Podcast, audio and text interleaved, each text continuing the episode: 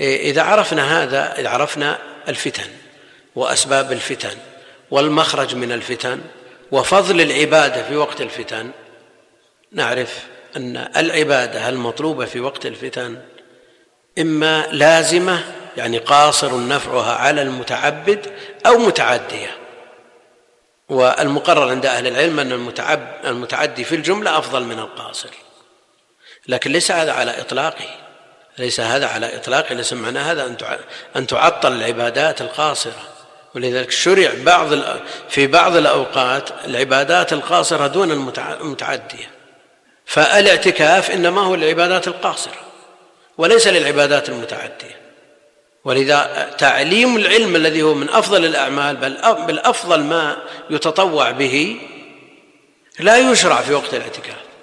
إنما يشرع الذكر التلاوة الصلاة مع الصيام. يكثر الإنسان من هذه الأمور في وقت الاعتكاف وهي قاصرة. أيضا الركن الثاني من أركان الإسلام وهو مقدم على الثالث والثاني قاصر وهو الصلاة والثالث متعدي وهو الزكاة. فليست هذه القاعدة على إطلاقها وإن كان أهل العلم يطلقونها. إذا عرفنا هذا من الناس من لا يستطيع النفع المتعدي. ليس لديه قدرة في التأثير على الناس. نقول لمثل هذا أقلل بقدر الإمكان من آه، الاختلاط بالناس. واقتصر على ما أوجب الله عليك من صلة وبر وزيارة في الله مما يستحب لك ذلك.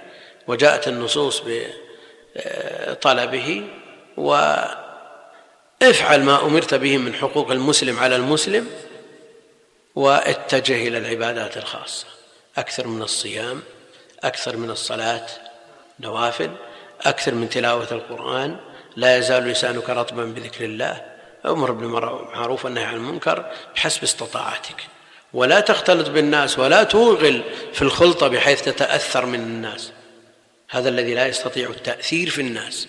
أما من يستطيع التأثير في الناس بأن يغشى محافلهم ومجالسهم ومجتمعاتهم ونواديهم يغشى هذه الأماكن للإنكار وللأمر بالمعروف ولتنبيه الناس وتوجيههم وتعليمهم الخير.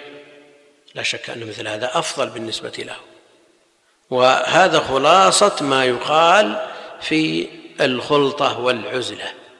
لو قرأنا في كتب أهل العلم منذ سنين الخطابي متوفى سنة آه، ثلاثمائة وثمان وثمانين يفضل العزلة في وقته. يفضل العزلة في وقته.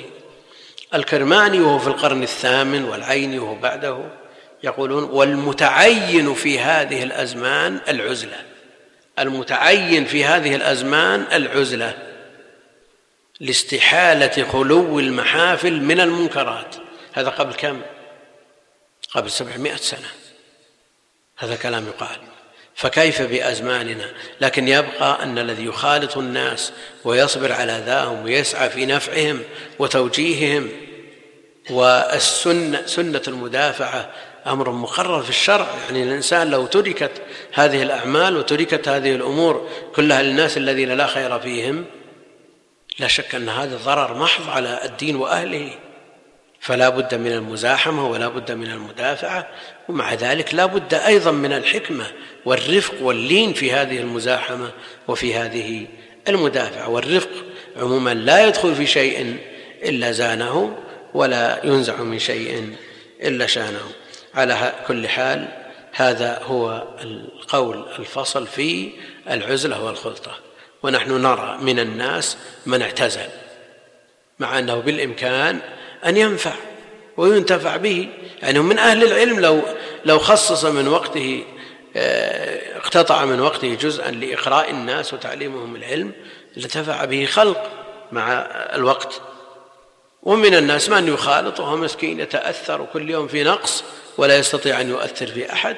ومع ذلك آه، علينا أن ننظر إلى هذا الأمر بجد. وكل إنسان يعرف من نفسه ما جبل عليه وما أوتي من مواهب فإن كان لديه استطاعة وقدرة في. في خلطة الناس ومحاولة الإصلاح والتغيير والتأثير عليهم مثل هذا لا شك أنه في جهاد وهذا أفضل من العزلة أما من لا يستطيع ذلك فالعزلة في حقه مفضلة والله أعلم